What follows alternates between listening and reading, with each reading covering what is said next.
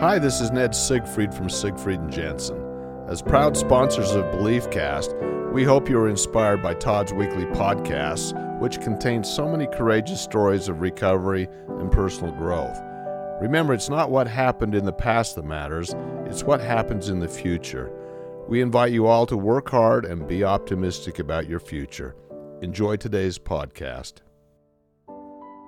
Welcome back, everybody. This is Todd Sylvester with the Todd Inspires BeliefCast. Thank you once again for tuning in. As always, thank you for believing in me and thank you for sharing uh, these episodes with your family and friends. It really does mean the world to me. We bring amazing people on who have been through some amazing things and overcome crazy obstacles. And it's just so inspiring. I'm, I'm the fortunate one because I get to sit with them face to face typically and, and, but I'm grateful that you guys are here supporting. I want to give a shout out to my sponsors Siegfried and Jensen, Wasatch Recovery, Thread Wallets, uh, Nutrition, and um, we've got a few others that are kind of silent behind the scenes. So thank you as well for believing in me and helping us get the word out. I love you guys, and it means the world to be able to do this in, on, on this platform. Today we are joined by Mark Hugentobler. Man, I'm telling you guys, I've been wrestling with this because I had it in my mind for the last three weeks. This is how you say it, and then I found out I was saying it wrong the whole time. So, anyway, thanks for being patient, Mark. Thank you for understanding. I've been called a lot worse. what what what's that? What's the background on that last Swiss name? German. Swiss German. Yeah. Wow. So, Yeah, that's a cool name. Yeah, it's unique. Yeah, Yeah, very. we- I yeah, it was funny when Dave, uh, our mutual friend from the other side academy, reached out and said, "Hey, you got to get this guy on your podcast," and and he mentioned your last name, and I was like, "What? What kind of name is that?" And he's like, "I'm not sure." but uh, but thank you for uh, getting uh, up. You know, you drove a long way to be here this morning to be on this show. It means a lot to me, and I hope you know that uh, you know we think the world of you, and I know Dave says a lot of good things about you. So Well, well, Todd, thanks for having me on the show. Uh, the drive was nothing because I think the message is important, and I hope that it's something that your your Yeah. listeners can relate to and has value. Yeah, you have an amazing uh, biography, by the way. If I could sum it up, and you know, we can we can tap into all the specifics, but I mean, you're an amazing teacher. And when it comes down to it, I mean, if we're, I mean, and I know you're, but again, you you know, reading through your bio and the things that you've done and the the impact you have on people. And I think you were so good at it, as you know, you eventually got sentenced to prison. um, Mark, um, for those that don't know, he's the author of the book "All My Friends Are Felons." And kind of a funny story. When I first er, initially saw that book, I thought, "Oh, this guy's been to prison. He, I wonder what he did. You know, why did, why was he there? That kind of thing." But you were there in a different capacity, which we were going to get into, and it's remarkable what you did and the impact you had on people. So, what I'd like to start off with, though, is tell us a little bit about where you grew up and maybe a little bit about your childhood. Well, I uh, I'm from a little. Where do you st- you know that's you got to keep it kind of brief, but it's quite a it's a you know it's a typical story. I was a, I grew up in a white picket fence life. Hmm. My dad was a dentist. My mom was a homemaker. I had Okay. five siblings, an older sister, and four brothers. Uh, I grew up in a little town called Monticello in Utah. Oh yeah. Uh, and if you're familiar with that, if you go down past Moab another 60 miles, you'll get there. Yeah, I've never Uh, been there. I've seen the signs though, but yeah. I've Um, most people have been to, a lot of people have been to Moab, but uh, I had a great I had a great growing up, uh, great friends, uh, a lot of influential people in a positive way. Didn't you know? we got into mischief. We were kids, and sure. Yeah. but we were so involved in uh, the sports in our school, dirt bike riding, boating, fishing, hunting, skiing. We just had a really beautiful life there yeah. and uh, so things really went pretty well. Uh, I, you know, I have friends that I still communicate with from high school Yeah. that are very special. Um, grew up uh, in a member of the Church of Jesus Christ of Latter Day Saints. Okay. Uh, I probably wasn't a stellar youth. Right. Um, in fact, uh, but Yeah. but I eventually went on a mission, as did almost all my friends. Okay. How was Uh, that? You know, I I've never been on a mission or anything like that, but I I hear they're they're they're pretty difficult. I went in- to in many I went to southern France. Okay. Uh, so uh, some people say, "Well, you went on vacation," but it was a it was a very uh, life building experience for me. Mhm. Um, Yeah. It uh, cemented uh, the things that I believe now. I, Yeah. Um, I actually wasn't going to go. I wasn't a firm believer. uh, my friends all were, or my friends all went. Yeah. My parents were. Uh, uh, I had an experience that uh, made me decide uh, to go. But before I went, I had to convert myself. I had to really believe in what I was doing, and yeah. so right. I, that took about eight nine months. And then once I did that, I went, and it was a great experience. It was hard, uh, but it was good. I met a lot of good people. I learned a lot about myself, good and bad. Yeah. Um, and anyway, Sure. got home. I always wanted to play college basketball. I went to Snow College, played a little basketball there. Met my wife, Okay. uh, who was from Ephraim. Uh, we got. She had no idea what she was getting into. right. Um, she's still with me though, so that's good. Um, I was always an adventurous guy. Uh, I've never been one to, to be the status quo. I've never been like you know the church thing. I I wasn't just going to accept it because everybody else did it. That was not right. part of who I am. I'm a I, I want to figure out things and I want to do them because they they mean a lot to me. Yeah. Right. And so uh, that's kind of where I've been my whole life. I wanted to be a basketball coach, so I went to school, got that education. Actually, went back to the same community to start coaching. Spent uh, 11 years in that community. Nine years I was the basketball coach. In fact, we're going, we're organizing our 30th year championship reunion this winter. Really. We're wow. gonna- The boys that were on that first championship team are going to get together and we're going to have a, a fun experience there. So. wow. Do you mind if I ask how old you are? I am uh, 63. Really? So do you do you know do you remember a guy named uh, Coach Duke Reed from kn- Brighton High School? I know Duke Reed. I know of him. Yeah. So I went to Brighton High School. I played basketball, Mhm. and we would do um, our team basketball camp during the summer. We'd go down to Ephraim. oh, to Snow College. to Snow College, and we would do our basketball camps Yep. there, Yep. and they were they were great because there were schools from all over the place that would come, and we'd do this kind of quote unquote camp slash tournament for yeah, the whole you're week. just you're just playing games with Just having team. games and having fun. Yeah. Yeah. it was a blast. But uh, I was just curious if you Ooh, had known uh, him. Ron A. Biglin was well. You probably wouldn't know the coach of Snow College, but yeah, yeah. I knew I knew Coach Reed. Yeah, Knew of him. So. yeah. So, yeah, so we got that in common. We both love basketball, and you coached it. It sounds like, and for 23 for, years. for a long time. Yeah. Yeah. How was that experience? What, what, I mean, this is a big question I know, but what were some of the biggest tech takeaways of being a coach? Uh, the you know I did that because, um, I had great coaches, especially one that became a mentor as I came back to the same school, and he was still there. He wasn't a basketball coach; he was the football coach, but uh, just a good friend. And I just wanted to, I wanted to go have, you know, teenage life was tumultuous. Hmm. You can make a lot of, you can make a really dumb decision really quick and Yeah. mess it up. Right. And I just kind of wanted to try to be a part of the solution. Hmm. Uh, that was important. I loved basketball. I wasn't good enough to play beyond junior college, and so I wanted to do that. Uh, but it was a it was a good life. It was a very hard life. yeah. Uh, I had no idea the the ups and downs of it.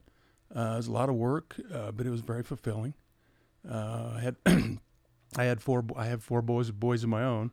Three of them actually played on championship teams with me. Oh, wow. the other great. one was younger, and he di- I didn't actually coach him. Hmm. But that was fun experience. Um, yeah. I got to work with hundreds of boys. Uh, I hope that I have as I had as positive experience, or excuse me, a positive influence on them as they had on me. It was a really Yeah. growing thing for me. Yeah. Um, uh, like all people, I had a lot of maturing to do. Sure. When I was young, I was a little bit volatile. uh, As I got older, I was less volatile in most ways, except for at officials. yeah. I, but uh, bless their heart. Right. But it was a good experience. It was uh, something that uh, didn't pay a lot of money, but it paid a lot of relationships and dividends. Yeah. So Teaching and coaching and to be able to influence kids. I mean, that's got to be very fulfilling thinking back at, you know, even if it was one word you said that made an impact on this person's life that to this day that, you know, yeah, hey, you know, my coach told me this and it's really resonated with me the rest of my life. That's that's kind of cool to think that you could have an impact like that. and that's kind of the pay. You know, Yeah. you don't. Yeah. I, I've got a lot of friends that are quite wealthy and they make a lot of money. I have a really good friend, John Van Sloten, lives up in Heber, and, Uh huh. and he said this to me many times. He says, "You know, Mark, I've spent my life in money, and you spent your life in people." Mm, And wow. sometimes I wish wish I would have spent my life in money, Yeah. but not really because I really I'm a people guy. I just like people, and Yeah. that's why I'm in this space. Yeah. So Well, and you're also like we talked about. You're just you know, you love learning. I, based on what I'm reading off your bio, I mean, you got a BS in mathematics and, and physical science and computer technology at Weber State. Later, um, from Utah University, uh, you went to Utah State University, right? Right. Um, um, in a gifted and talented education there. Um, you love learning. You you you you're very you know into education. Why? Where did that come from? I mean, this rambunctious kid who loves sports.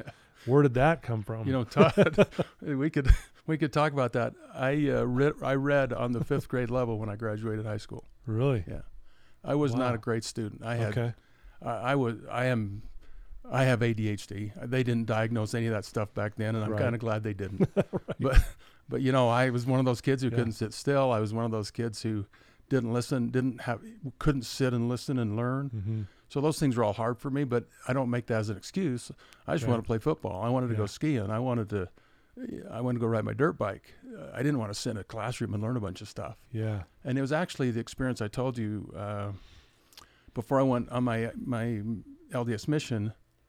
Uh, I read six or seven really do- doctrinal books, including the Bible and the Book of Mormon, Yeah. and I read them in about six months. Yeah. That's not an easy read. It's not an easy read, so I really learned to read in about six months, yeah.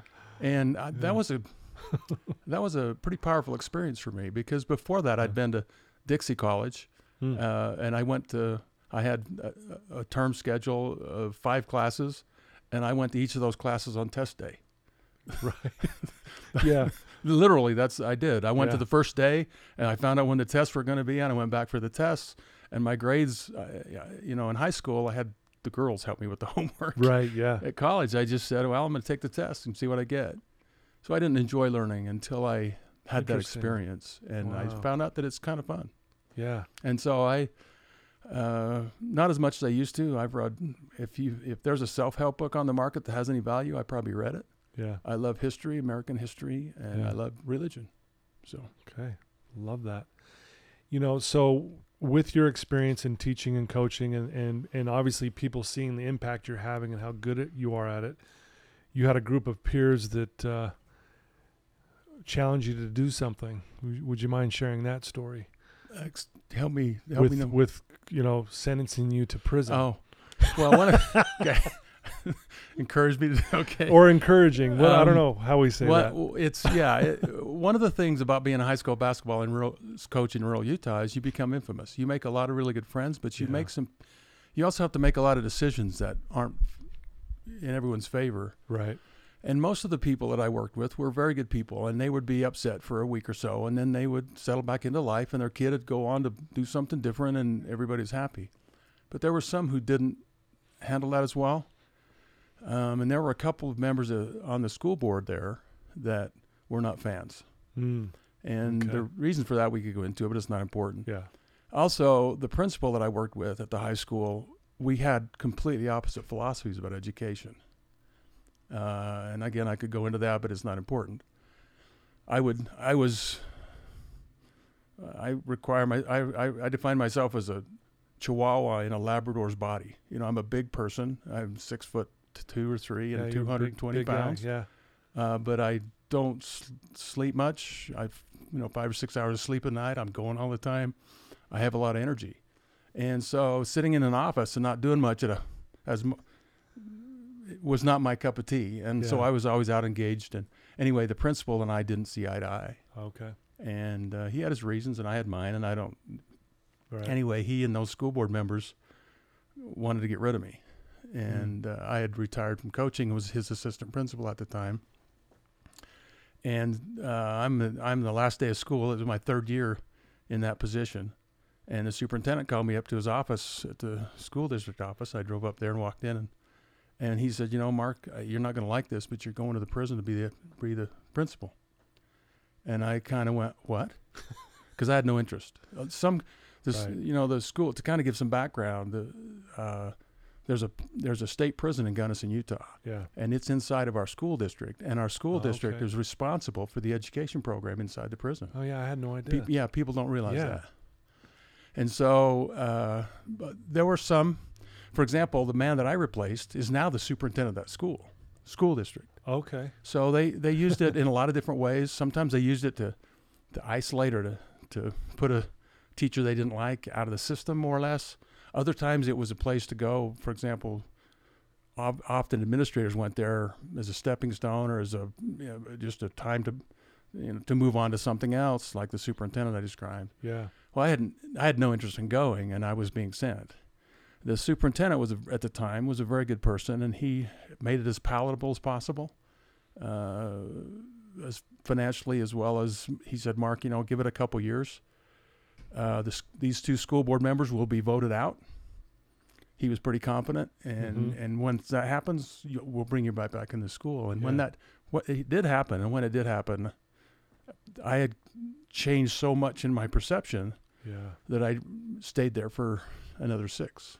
Wow. Well, I think, you know, you mentioned that, you know, everyone has a perception of uh, criminals in prison Oh yeah, and what they think of them. Like, man, they're the worst of the worst. They're Yep. these horrible people who have done horrible things. And and they have. and, and yeah, but the but the but they're not horrible people. They maybe have done a horrible thing, right? And your perception started to change, right? From what I understand, is when you get there, you you start realizing, well, they're Oh, good yeah. people, but the system's broken Yes, they're not they're not getting the help they need to actually change their lives and you started recognizing that correct you're correct. I got there and I was I was going to do my time and just and get out.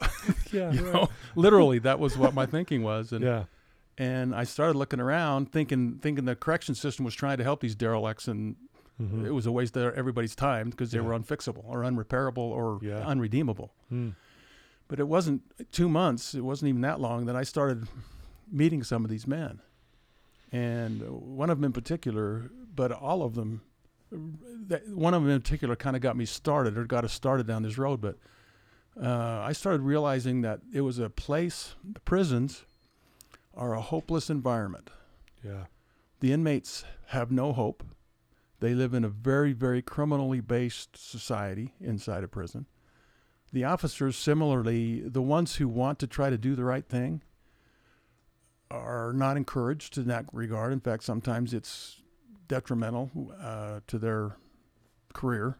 Mhm. Uh, most of the guards, now I, I want to do a pre apology. yeah I, I don't want to offend anyone or, or even be slight to slight anyone yeah most of the officers I met are good people. They, in fact, I they live in my community. We're a small town, and yeah I knew them, and they're they're trying to do the right thing. It's just Yeah. the system tells them the wrong thing.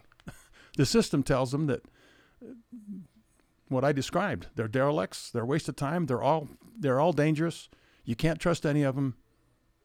We Yeah. just house them, yeah and that's what the system is. And what I discovered is yes, they have they have done bad things, and I don't want to minimize that. We need prisons. We Sure. need police officers. I'm right I'm not a defund anything yeah in that neighborhood. right. I We am need a. 'em. yeah uh, We need to keep society safe, and the people that aren't keeping society safe need to be incarcerated. yeah Um, but what I found out is once they're incarcerated, they're just taught or they're just put in an environment where their criminality perpetuates itself. yeah And though they have programming and they have all these things that they do, none of it is at all effective. And and most importantly, I found that they want to change. The men that they want to improve. yeah They want to become better. They want to find out what's wrong with them right and fix it. I Yeah. mean, they're in an environment that's the bottom of the pool. They're in a cesspool right at the bottom. yeah you know, I, there's what's lower, and so Right. they don't want to live there. They don't want to be there. They want to figure out how to get out, up and out of the cesspool, and have a life like you have, or Yeah. like I have, or like yeah our neighbors have. for sure So that's Yeah. what I discovered. Well, you know, you shared with me some statistics, and I thought that those were um, pretty profound. I don't know if you know them by heart. Do you want yeah. to share some of those statistics? That, so give to give our listeners an understanding of this upward battle that you were facing, and that we still face to this day Yeah. with with changing these people. Ninety-five percent of the incarcerated people in the United States will be eventually released from prison. Ninety-five percent. Over seventy percent of them will return to prison oh, within five years. Wow. So there's something not working in the system. You you've interviewed Dave Durocher at the Other Side Academy. Yeah. They have a plus seventy percent success rate in Yeah. their program Yeah. with the same demographic. They're not they're not just pulling the average Joe in there. Exactly. I think he said 26. Uh, I think he said his students 20 s- have been to prison 26 times Yeah, on the average, on average, in and yep. out of jail. Yeah. So he's dealing with a tough demographic. Tough they crowd. succeed 70 percent of the time. The Department of Corrections in Utah re- succeeds 30, less than Yeah. 30 percent of the time. Yeah. So that's an interesting demographic. That is. Uh, 80, 79% of the people going in prison, if, if 100 people were to go into prison today, 79% of them would be re- repeat offenders. Wow. Uh, 80% of the people that are going in have been there before. Only Yeah. 20% are new. Wow. Um, that puts it in perspective. 80% have serious addiction issues. Uh, about a third have serious mental, diagnosable mental illness issues. Mhm. Yeah. Uh, 55, 56% of them have children under 18. And, and there's some statistics that are pretty indicative of a broken system. Yeah. Well, and then such a ripple effect if, if they're going into prison and they're not getting the help and the the lift up that they need to, to never come back. And not only never come back, but actually just improve and be a better Be human being, be productive. Don't be a burden anymore, right? Right. Because we're just paying for them. Yeah. They're just living off the system. I'm, and I, Yeah. I say that not literally. They're not thinking that way, but that's what's happening. Yeah. We're, we're paying for them to live. Yeah. And they're, it makes no sense. Well, you had you you had a huge impact while you were there. Will you talk about that and, and what what did you start incorporating and how were you able to kind of connect with these these people who, like you said, at quote unquote maybe believe they're unredeemable. They can't they're never gonna get out of this. Yeah. How did you what did you do? Well, I, I started talking to him. I started to get to know him. Um, uh, I mentioned that Charles Gordon, who's still in prison, uh, was the, one of the first people I met. And I brought him into my office, and I would spend hours in my office with him.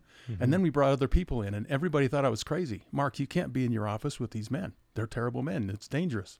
Yeah. Well, I, my office is a fishbowl, Yeah. and the door was open. Yeah, right. I mean, you know, uh, Yeah. we could have had the meetings in the hallway. Yeah. Uh, and I might add that i very unique in Gunnison Prison is we had a corridor with 12 classrooms. So we kind of had a little school.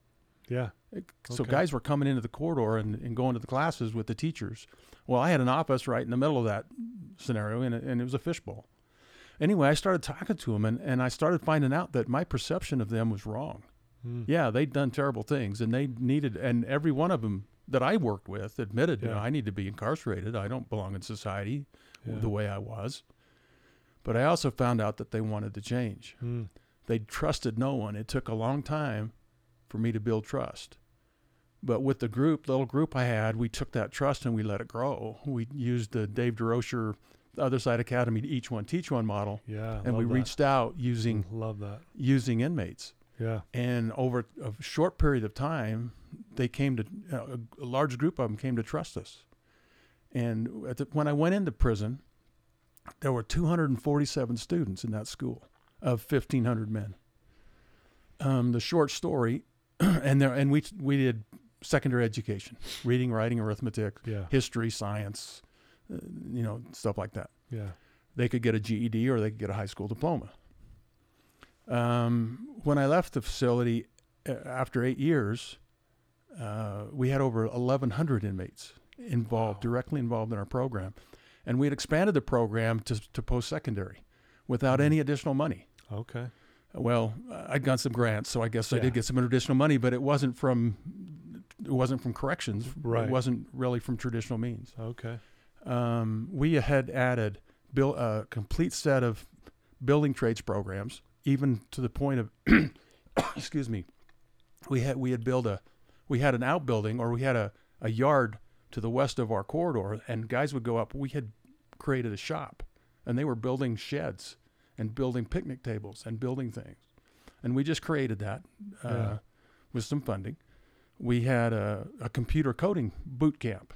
Uh, my son is a coder, and we found a guy in prison who was a, a high level coder, and we created a thing so that these men could learn computer coding. And, and we had Yeah. we when I started, we had thirty five some odd computers for students. When I left, we had we had over 130. So we gone got some grant money so we could buy computers, and and these guys were we ran 26 pr- students through that program, the computer code program. Um, last spring, I met with six of them Mm-hmm. who had jobs on the streets, Wow. and only one of them had any computer experience prior. Wow. So it, we we were just really doing some neat things. Yeah. Um, we brought in, we brought we I got communicating with Salt Lake Community College, Weber State, and Snow College, and they were bringing in programs to teach. Uh, Salt Lake Community College had a professor that that would communicate with me, and I would communicate with our one of our teacher students, and they would teach the class, give the homework, Oh. receive the homework, we'd ship it back up, we'd do all the testing. We had a testing center, so it was just like a university. Yeah. If they wanted to take a test for a class, uh, for anything, they went to this testing center, so it was secure. Uh, Snow College, we actually hired in, well, hired isn't the right word. Snow College approved inmates who had master's degrees in business, one of them, Uh-huh. to teach business classes and give credit. Really? Yeah. That's amazing. And so we did some really neat things. Yeah. uh, and it was really exciting. Uh, we again we had 1,100 students. I had a, over 100 volunteers, inmates who would come and give at least 10 hours of their week to just to serve. They didn't get paid. They didn't receive any re- remuneration. We'd give them an incentive once a year. We brought them Yeah. in, let them watch a movie, and gave them some popcorn. Yeah. And it's amazing what you can get guys to do for popcorn. Right? you know, you go to you go to primary and you don't bring Skittles or you don't bring M and M's. You're, Right. you're not very smart. Not very smart. Exactly. So Yeah. that's what we did, and it was a it was a it was amazing. Yeah. Uh, but when when we first started, men were dragging their feet. They did not want to come, and and when we got to the end, they were anxiously engaged in Yeah. in their learning and in private, trying to improve themselves. Is what they were doing. They saw someone who cared, someone who loved them, uh, and someone who wasn't working for the government. Yeah. you know, I was a government employee, but I wasn't. I I didn't. I was someone who cared. Yeah. And I just did the things that I'd done in my career. You know, I was a coach, so I, I enabled, I empowered people. yeah. I empowered uh, my players to improve, and that's all we did here. We just empowered this little, starting with a small group of inmates, uh, and it spread to a larger group of inmates, and we just empowered them. We didn't hire criminals. If guys were, you know, if guys were Yeah. breaking the rules, we fired them. yeah. I had one guy I fired five times. uh, he Right. just kept coming back, and by the, finally, the last time he stuck because he realized that I wasn't going to put up with any shenanigans. Yeah. Uh, we used the each one teach one model. We used the trust but verify system. Uh, Dave Durocher, I met Dave at the, from the Mhm. other side academy. He came in and spoke. I think it was 2014 or 2015. Yeah. I met him then. I immediately went to the other side academy and and we stole a lot of their stuff. Yeah. yeah. Yeah. If they're doing it right, let's Yeah. uh, let's let's mirror it and let's do the same things. So Yeah. This the sad thing, I retired in 19. In uh, I might add the principal who got me sent to prison voluntarily took my job. Really yeah, interesting. uh, the, one of the school board members who had been removed from the school, you know, been unelected from the school board, applied for a job at the prison. oh my gosh. so we had turned a school. We, we had the we had I we had the largest school in the district, 1,100 students. We had the, the, we had one of the largest adult education programs in the state. Uh, so it was really it was pretty cool. Sadly, within two years, that program was pretty much gone, and now it's completely decimated. All the computers are gone. There's less than 200 students. Uh, all the programs, the post-secondary programs, are gone. It's gone, and it's Wow. indicative of the Department of Corrections Yeah. unwillingness to fulfill the second half of their mission statement. Uh, uh, and it's sad. And, and that's why I'm back in this space. Well, th- that's part of why I'm back in this space. I stayed in this space. I wrote the book, All My Friends, Friends Are Felons. Um, uh, that created a little, a little homemade committee of Yeah. people, of like minded people who got together, a senator and Paige Norton and John Van Sloten and and other people right now, uh, Senator Derrin Owens, and we started working to, for legislative change to try to figure out how to fix this broken system. We kind of we worked and we got discouraged, and then we come back and we go and. Yeah. Um, but then something happened this spring that brought me through back into the space with both feet. Um, and that's the reason why we started our podcast. We have a podcast, All My Friends Are Felons, where we interview formerly incarcerated who have changed their lives. And are, Yeah. their neighbors don't know that they were incarcerated because they Yeah. live just like you and me. Yeah. You never know. They go to work, they yeah. take care of their families, they're good neighbors. Uh, but we interview those people, and it's been a quite a fun experience. We we just launched October 16th, wow. Congratulations. That's awesome. and we're doing quite well. we have a have fun stories. Uh, but the bet. reason I got back into the space is in the spring. The previous I had I had known three in the state of Utah. There's ca- what's called the executive director of the Department of Corrections, who's the boss over the wardens. Mm. He's the guy. He's the he's the where the buck stops. Yeah. I had known three of them previously, and though they were real good men, they had no idea how to attack the the problem. In fact, they one of them didn't even think there was a problem. They just they Wow. couldn't fix it. The machine is so big they couldn't fix Yeah. it. Yeah. In the spring, the governor appointed a man named Brian Redd to be the new director, Mm. and and the story of me finding out that is there's a lot of fun stories in there, but the the short story is uh, Brian is an amazing person. He was actually in, in charge of Project Rio Grande here in Salt Lake City to help the to deal with the homeless population population and to find Yeah. solutions. He did that about I'm guessing five seven years ago, something like that, very successfully. Mm. Although he's gone and it's gone, the prog- the, the project. Anyway, he's taken over the prison system, and he's he's in, he's a new executive director Yeah. and he's an amazing guy. And he played basketball for me 35 years ago. Wow. Yeah. So uh, when he was when he was appointed, and I realized who he was, Yeah. I I reached That's out to him and we met and we talked, and he's an amazing person, Yeah. and he is going to change the system. He is going to work with his people, and he's he's not going to he's not a come in and smash with the hammer kind of a guy. He just knows how to how to minister How to do it. Yeah. and and how to Is he leaning on you too for like how you did things and Uh, yeah, bit, but or- he's got so many. He is. I was just I'm just a small piece of the cog. okay. He's got stories about me when we were together. Some of them are fun, but but uh, he he comes from a great family. I actually worked for his dad when I was in high school, so I, I know the family very well.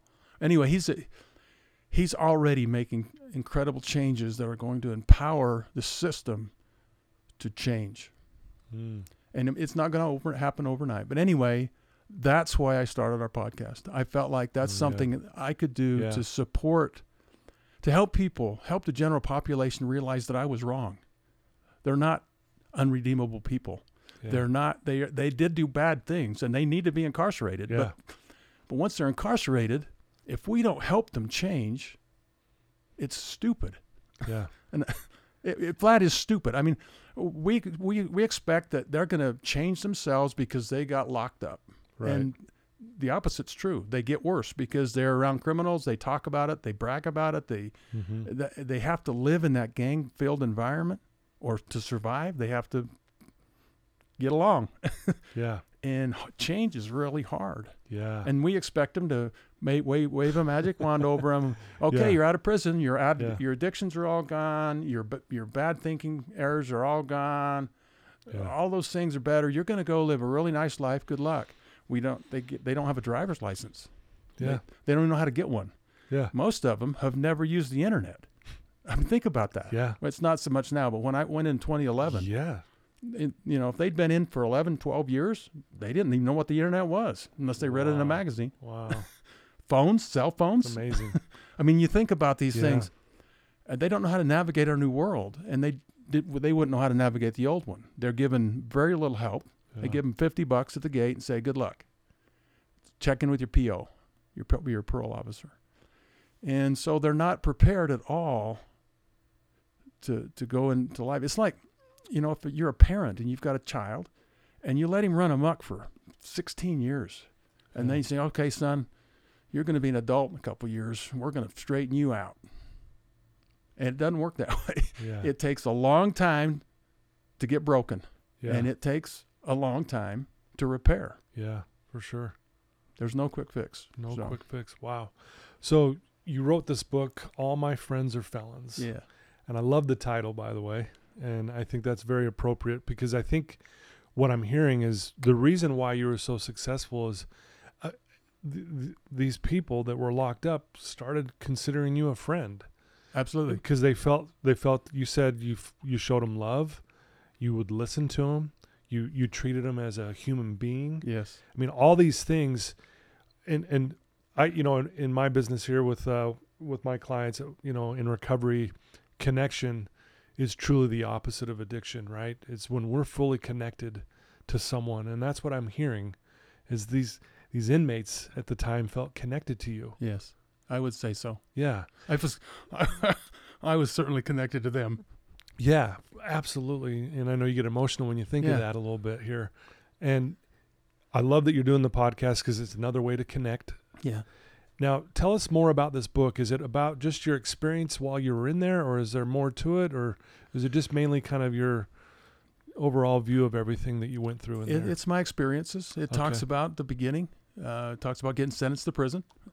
um, there's Yeah. there's different chapters uh, that talk about the story. Uh, it opens up with how how I decided to write a book. I mean, I'm a yeah, I'm a dumb basketball coach. Who basketball coaches don't write books unless they're about basketball, right? yeah, Uh, and that was an interesting story in and of itself. Sure. Angie and I, I'd decided to, decided to retire. We are going to South Southern Utah to do adult education meeting with my peers, um, and we went down to Purgatory, which is a, uh jail in St. George, St. George. Yeah, Washington County. yeah. What a name! By Yeah. what a name! That's, Who came uh, up with that I don't know. But uh, Sorry. they had started they had started our code camp down there. The Oh, co- and, okay. and so we were trying to I was trying to expand. I was working with a half a dozen of the county jails who house state inmates. So we don't realize that, but I won't go into all the details. But there No, are good. county there are state Yeah. inmates that go to, to multiple counties Yeah, and are housed there uh, for money for financial purposes for the county so they can have a nice jail but so anyway we'd started these programs in different county county jails and i'd gone to purgatory i was going down to purgatory to do that i went into their education room and was talking Mhm. to their director there josh boatwright and as we're sitting there oh a dozen or maybe 20 probably not 20 15 guys come into the education classroom and of the there's a dozen of them that i know yeah. there's six or seven of them i know by name Wow. and they all come up to me, "Hey, Mark, what are you doing?" And I says, "Well, I just came to, to try to help you put this together and make it work." And so I'm chatting with these guys like they're my friends. I mean, they are. They And are. they- yeah. I know them, but I know their first names. Uh, I can. We had experience together. And anyway, I turned around to Bo, to Josh kind of sheepishly, and I said, "All my friends are felons." and he said, "That sounds like the title for a great book." And that was the beginning That was the beginning. that was the beginning. Wow. I got back to the car and I told, I uh, excuse me, I told Ange the story and I started thinking about this and next thing you know, I just started writing down my stories. And uh, each Mm. chapter is kind of a, has a different theme. yeah. It they almost all have to do with some experience or experiences I Mhm. had. I had two I had two inmates who co-authored the book.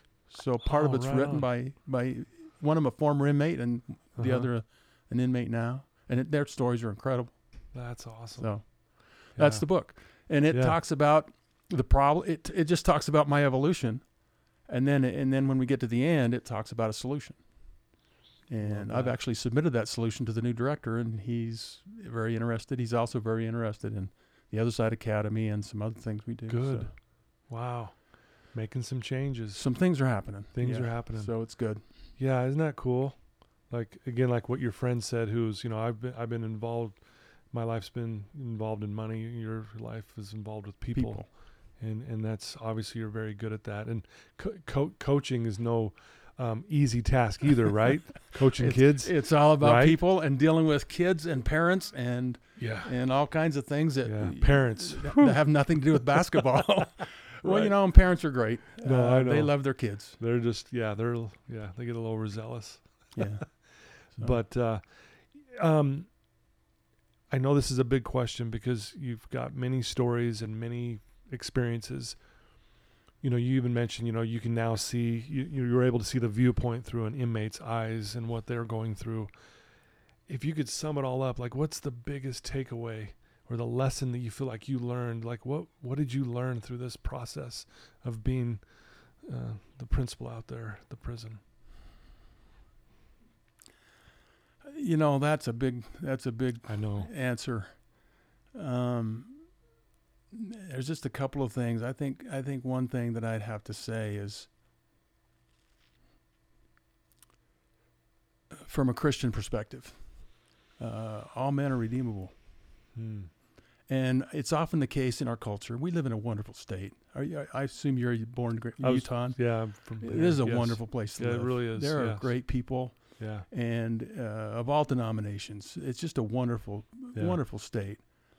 Um, but sometimes I think we think redemption stops with the with the suffix of felon. Mm. I did. yeah, I thought, oh, those guys are they're derelicts. yeah. You know, they're they're Yeah. trash. They're garbage. And I came to realize that I was wrong. That Mm. not only are they redeemable, they want redemption. You know, they yeah. there's not one of them. They get with their they get in the criminal state and they all talk, talk about how they did this terrible thing or that terrible thing. But when they come to when they come to themselves and when they d- move to change, they have deep regret for what they've done. yeah. They can't fix it. Can you go change your your past life? The No, best, I'm no. s- I know you've hurt people because you're a human being. I know I've hurt a lot of people, Yeah, yeah, and I Can't feel bad change for those things. Some people things I don't even realize I did. yeah, But I, you know, I don't want to hurt people yeah, and and I believe most people are good. yeah. That's a I believe that most people want to do good. Mm. And I believe that true with inmates. Yeah, Their challenge is they just many often either don't know how or don't have a path. They they can't get out of their mire Yeah. long enough, out of their rut long Yeah. enough to make a change. One of the one of the parts of the story that's a big catalyst to the story was the violin story. And I don't know if you've looked at that. No, I haven't yet. Um, Yeah, tell us uh, real quick, please. uh, in 2016, the Department of Corrections did a symposium at Salt Lake Community College, and it was the one time which I when I really had a lot of hope. Mm. They, it was a wonderful symposium. They brought in a bunch of speakers. The lieutenant governor spoke, spoke several se- senators spoke, a legislator spoke, excuse me, a, a judge spoke. hmm But the most impactful speak, speaker to me was a former felon, was a felon, Yeah, formerly incarcerated yeah, and he told his story and he had he had been born in uh, or he'd been raised in or he gr- was living in Montana with his mom his sister and they had and then his mom had a boyfriend he had a baby brother born and soon the dad disappeared he didn't want anything to do with all that mess anymore yeah, and his mom was destitute. She moved back to Ogden, where she was from, to try to get support from her family. So he went from isolation in Monta- Montana to what I would call Utah's inner city between Harrison and and uh, Washington. yeah. That's a Right. tough place. Tough place. A lot of good people there. I lived on Brinker for a while when I went Oh, to college. So, Yeah, okay. so a lot of good people there, but it's a tough neighborhood. It can be a tough Yeah. neighborhood. Anyway, he grew up. He he starts, you know, his mom's trying to work and figure it out, and he's got nothing. He start he he finds some clothes on the neighbor's clothesline. He puts them on and they fit. He sees a bicycle laying around. He picks it up. Oh, I've got wheels now. Next thing you know, he realizes there's a guy wants to buy some wheels, so he starts stealing bikes and selling them Mm. short story he's in and out of, out of juvenile detention uh, goes to jail prison he goes to, to jail first time when he's 19 well he's standing in front, in front of a judge headed back to prison for the fourth time.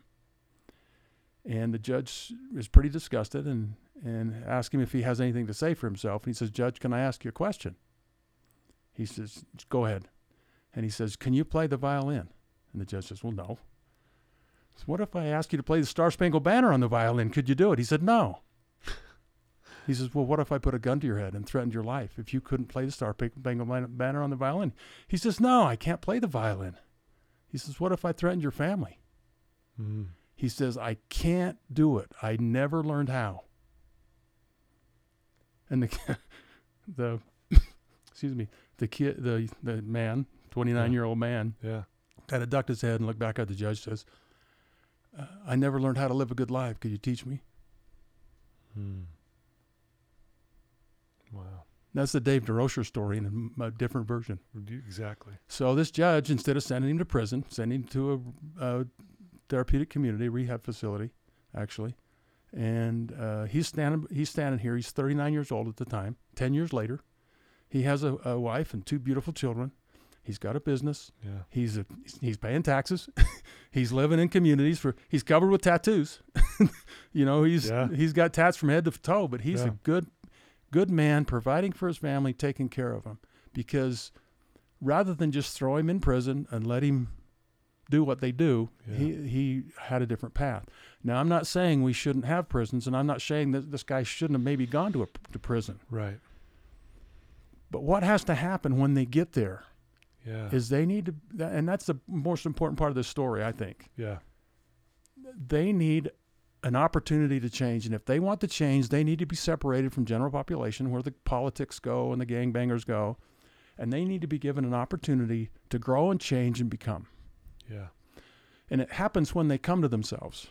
I'm Mhm. a big fan of the prodigal son story. Yeah. Came to himself. And he comes to himself. They come to themselves and they start to realize, wait a minute, what Pops had was a whole lot better than what I'm having. Yeah. What am I doing here? Yeah. And they put hat in hand and they don't go back and ask for it all back. They just go back and want to be a servant because Yeah. it's way better than what they are. yeah. And the humility and and and the, so the, the the accountability is what's happening. They they become accountable for who they are. They quit blaming dad. They quit blaming their the guy the guy who molested them. They quit blaming their wife or their Mhm. whoever. Right. They start saying, "I am responsible for my life. I'm an Ooh, adult. That accountability is powerful. I am responsible, and what I gave up or what I could have over here, I have to take hat in hand, come to myself, and go ask get help. And then, what happens with the father is also important. The dad doesn't cast him aside. He doesn't push him. He says, "Come see me." yeah. So there's a there's a he, and he doesn't give up accountability. The kid's still accountable, but the dad loves him, Yeah. and the dad helps him re- regain what he had, yeah. and that's what has to happen. We Well, can't we can- can't have government programs and Yeah. stuff. We got to have the, the other side academy and Captain Your Story For sure. and these private programs that are allowed to go into prisons and change let Yeah. not change their lives, help these men do the work to change their lives. You know this, Todd. You can't change anybody. Nope. All you can do is provide ch- channels, opportunities, Yep. pathways, ideas, Yep. love, support, Yep. and a kick in the butt. Yep. yeah. That's it. Yeah. So I'm sorry. I, that's No, no, it's beautiful. Thanks for sharing that. You know, back to the prodigal son story, the the best part of that story in my opinion is when the father sees his son coming back and the father already knows he's blown up his life. yeah, And the first thing the father has for his son before he runs to him is compassion. Yeah. And and and really that's again that's what you were showing these guys. yes, At the end of the day, I've got compassion for you despite the things you've been through and the, despite the things you've done. That's why you've been successful. I can feel it here when I'm talking to you. I, I mean, it's even make me a little emotional, but I can feel that. And we need more people like you who are doing these things because these people need a chance. They, and you're right, we can't do it for them, but we can definitely, you know, help them and walk the walk with them, if you will. they want to walk the walk. yep. They, they just want don't to. know. They like don't. that guy's like, show me how to be a good person. Will you just show me? yeah, What do I do? How, I mean, talk about humility. yeah, I, I'm not a good person. Will you show me how to be one? yeah. And they're like that. Right? I- They say that to me. Help me. Ah. And some, you know, I'm not saying to a man, and I'm not saying they're all the same. They all, Sure. but but in, in general, that's where they are. wow. And it's Wow. a think about what it does for society. Yeah. think about. I'm doing better than you are. I know. I don't. Sorry, that just hit me hard when you shared that story. Wow. It's it's a powerful story. Yeah. That, It's part of the book. Yeah. In fact, it's the mm. it's it's in the opening page of the book. A brief a brief synopsis of it.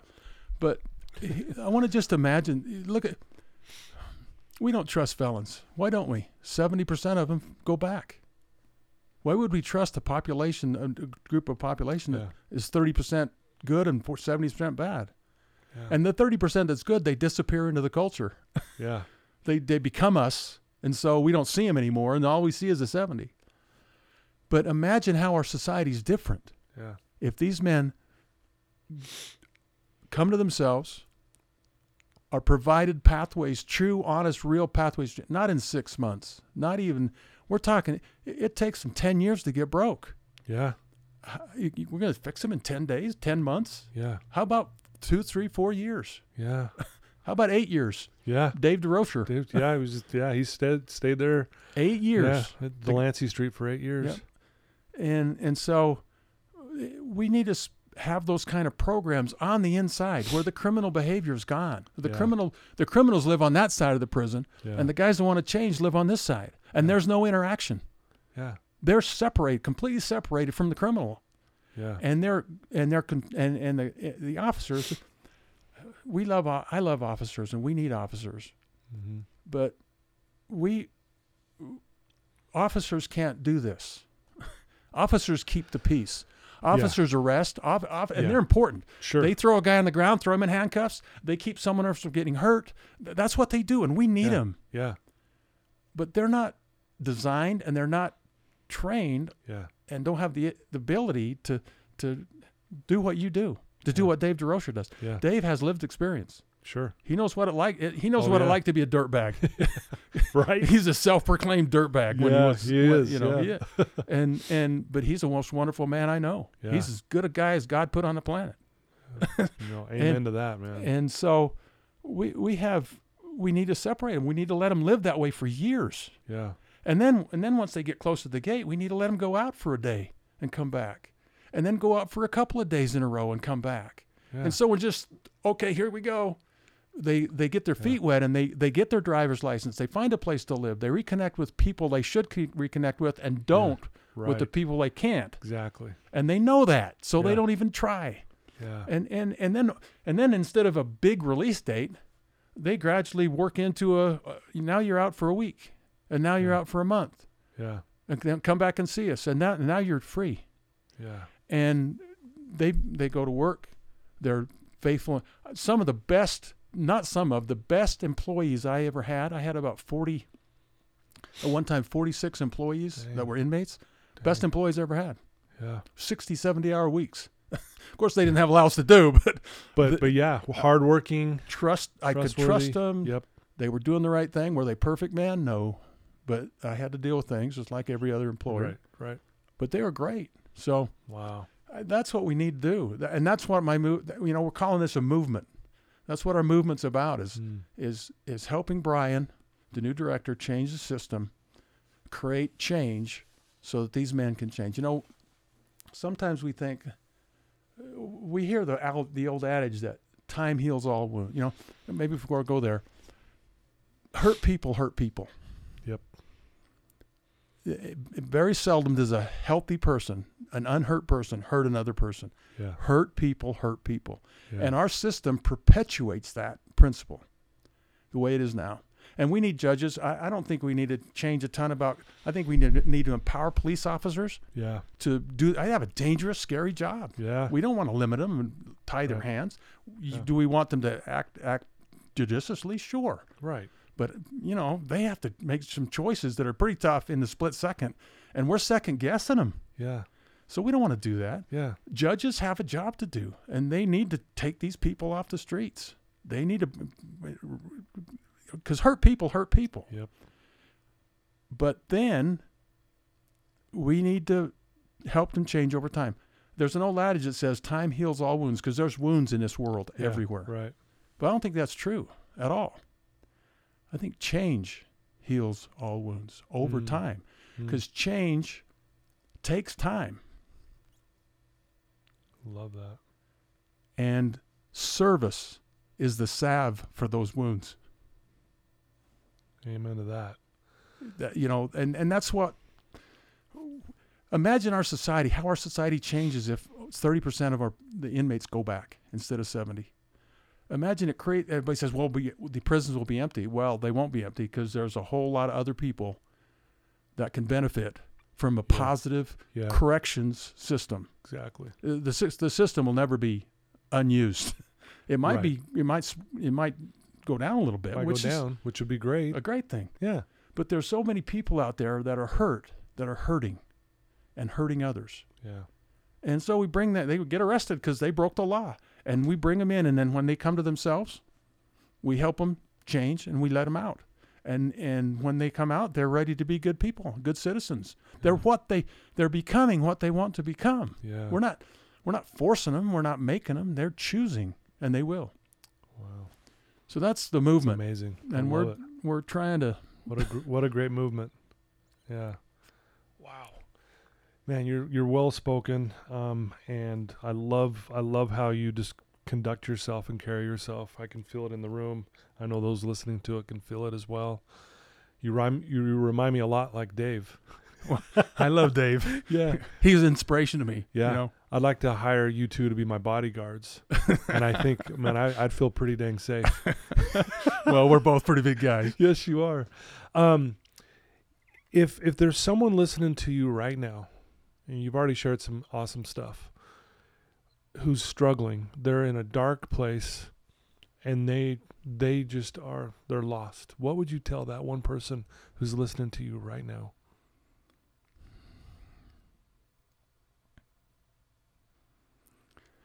that there are there are so many resources available. If you live here in Salt Lake City, if you live in Denver, there are others in other parts of the country. Mm-hmm. There are so many places where you can go and be safe, and Yeah. you can go to save yourself.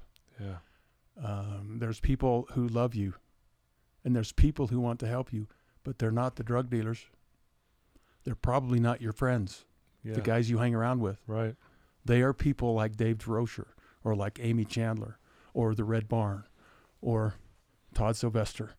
There are people out here who who have been and I haven't been through addiction personally, but I've seen so Yeah. all my friends are felons and 80% of them are addicts. Yeah. There are so many people that are willing and ready to love you and help you become Yeah. what God has d- d- destined you and designed you to become. And it's a choice. You know, you you you come you fall into addiction, and you lose your cho- your ability to choose. The addiction takes over your life, Yeah. Right. and you've given up that choice, ability to choose. But Yeah. you've got to find a time when you've got to say, "I don't want to live this way anymore," and then you've got to reach out to people who can. Maybe it's a local bishop, maybe it's a a pastor, maybe it's somebody who you can go. Listen, I want change. Help me. Those people can find you the resources you need. Yeah. Get out of that world Yeah. because you'll never change in that yucky world you're in. Yeah. So d- realize that there are so many good people out here that want to help you I love that. and come. Yeah. Just come. Just come to yourself. Yep. Come back to come back to Papa. come Yeah. back to the people who love you Yeah. and realize that they'll take you back. Yeah. You know, uh, I think a lot of these people are scared. I'm so I I actually have a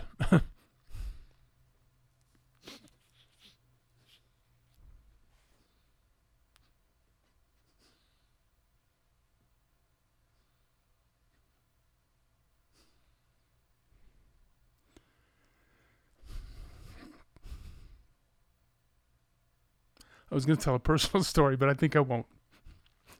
Okay. Um,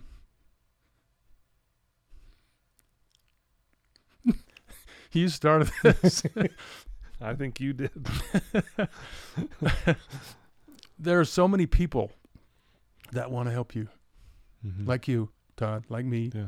like Dave.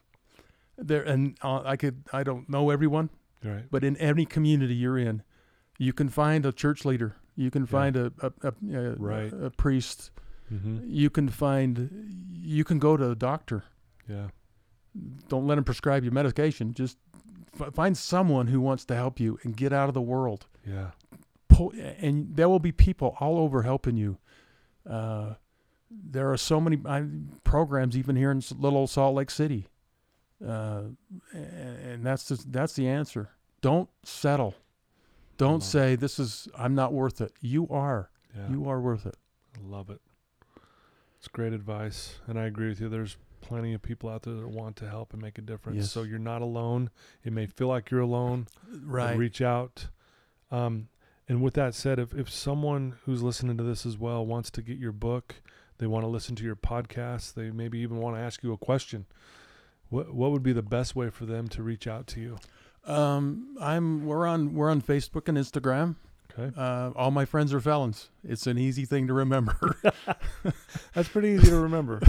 yeah. um, uh, my book publisher really didn't want me to use that name, and I said, "You don't have a choice. We're going to use it because I like it." Yeah. Um, the book is on Amazon. It's also on Audible. So Awesome. I, I just recently put it on Audible so people can Right listen on. to it. Did you do it? Is it your I did. voice? It's my voice, and I'm not the best reader in That's the world. That's not an easy task. it was a it was quite arduous actually, yes. and uh, I'm not the most fluent reader uh, Uh-huh. in that sense. But I Yeah. I hope it's I'm sure it's Heartfelt. great. I'm sure it's great. um, all my friends are felons podcast. You can get it on any Any platform. platform. Yeah, I'll put all the links and everything in the show notes when we go live with this, so Yeah. people will just quickly be able to get there. And great stories. This, and it's Yeah. about the, I just let these guys tell her these people tell their stories. Yeah. Had had a lady on last week. She just and her story was.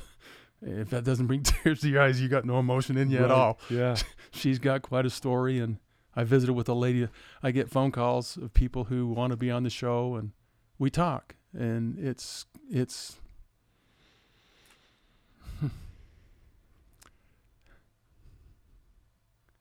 It's humbling yeah, to hear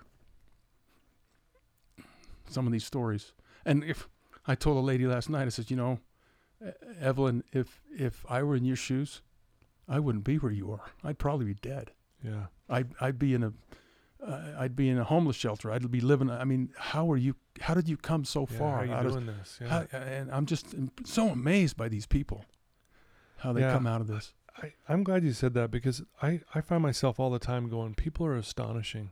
Oh, They're astonishing. they're wonderful. A- And it's those people. It's the, you that's Yes. listening. That's at the bottom of the pit. yes, It's you that's wonderful. yeah. You can do this. I've seen it. I hear the stories, and I talk. Yeah. I meet these people, and it's just, it's. You matter. you Yeah. you are important. yeah, You are loved. You are wanted, and you need to remember that. yeah. Wow. Thank you, thank you, Mark. Thank you for being here. Well, thanks for having me on, Todd. Wow. This was awesome. It, I can't believe we've been going for over an hour. It felt like five minutes. it really did. I had the easy part though, right? But thank you for um, being vulnerable and for sharing your gifts with the world and trying to make a difference. And you're still doing that. And um, I'm gonna get everyone I can to to listen to your podcast and to to buy your book and and hopefully I can at least support and be part of that movement you you're talking about. And you know, I love rubbing shoulders with guys like you because you know I I was once there before too in my life, an addict and broken and damaged and didn't know if I was going to make it. And um, if it wasn't for people like yourself, I wouldn't be sitting here with you today. So I'm grateful. and look at what that. you're doing. Well, look at the, look Uh-huh. at the good you do. Yeah. You know, you don't just go back to a making money life. You went back to a life of service and Yep. help. Yeah. And service is a great balm. Yeah. It's the balm that heals all wounds. Yeah, it is. And I want to share something maybe to end with this. Um, I had a client of mine here who he got up and goes, Can I share this with the group? I'm like, Yeah, what is it? And he goes, and he, and he, he was quoting someone else, but he put it in his own words. And here's what he said He said, I tried to find myself, myself I could not see. I tried to find my God, my God eluded me. I tried to find my brother, I found all three. And I thought, Wow. "Wow." And I said the same Wow. thing. I went, Wow. I go, There it is. wow. There it is. I'm going to steal that. Yeah, you can. It's your because I stole it from him. you can. It's all yours. You're gonna, oh, I, I'm going to have to Yeah. think it through and you might have to repeat it. Yeah, I'll send. I'll text it to you I, uh, um, for sure. That's beautiful. But That is yeah. that is just so true. Yeah. Well, this is a great conversation. Thank you for sharing. I mean, you made my day. You made mine. So I hope you know that. Thanks, Todd. Yeah. Okay, guys. Mark, everyone, man, thanks for being here. Thanks for tuning in. Um, I'm going to put all the links to to Mark's book and his podcast that you guys can just directly click on it and get there. Um, reach out to him on Instagram or Facebook. Ask him a question. If you got someone who's struggling, you know, ask Mark a question on what to do. You can ask me. Obviously, you guys know that. Um, I like to say this too. If you have a family member or a friend who is down and out, and you're not sure how to communicate or get to them, send them a link to this episode. It'll break the ice, and then you follow back up with them and say, "Hey, what did you get from that episode with Mark and Todd?" And and you, you it will open up some, um, it'll open up their heart, if you will, right?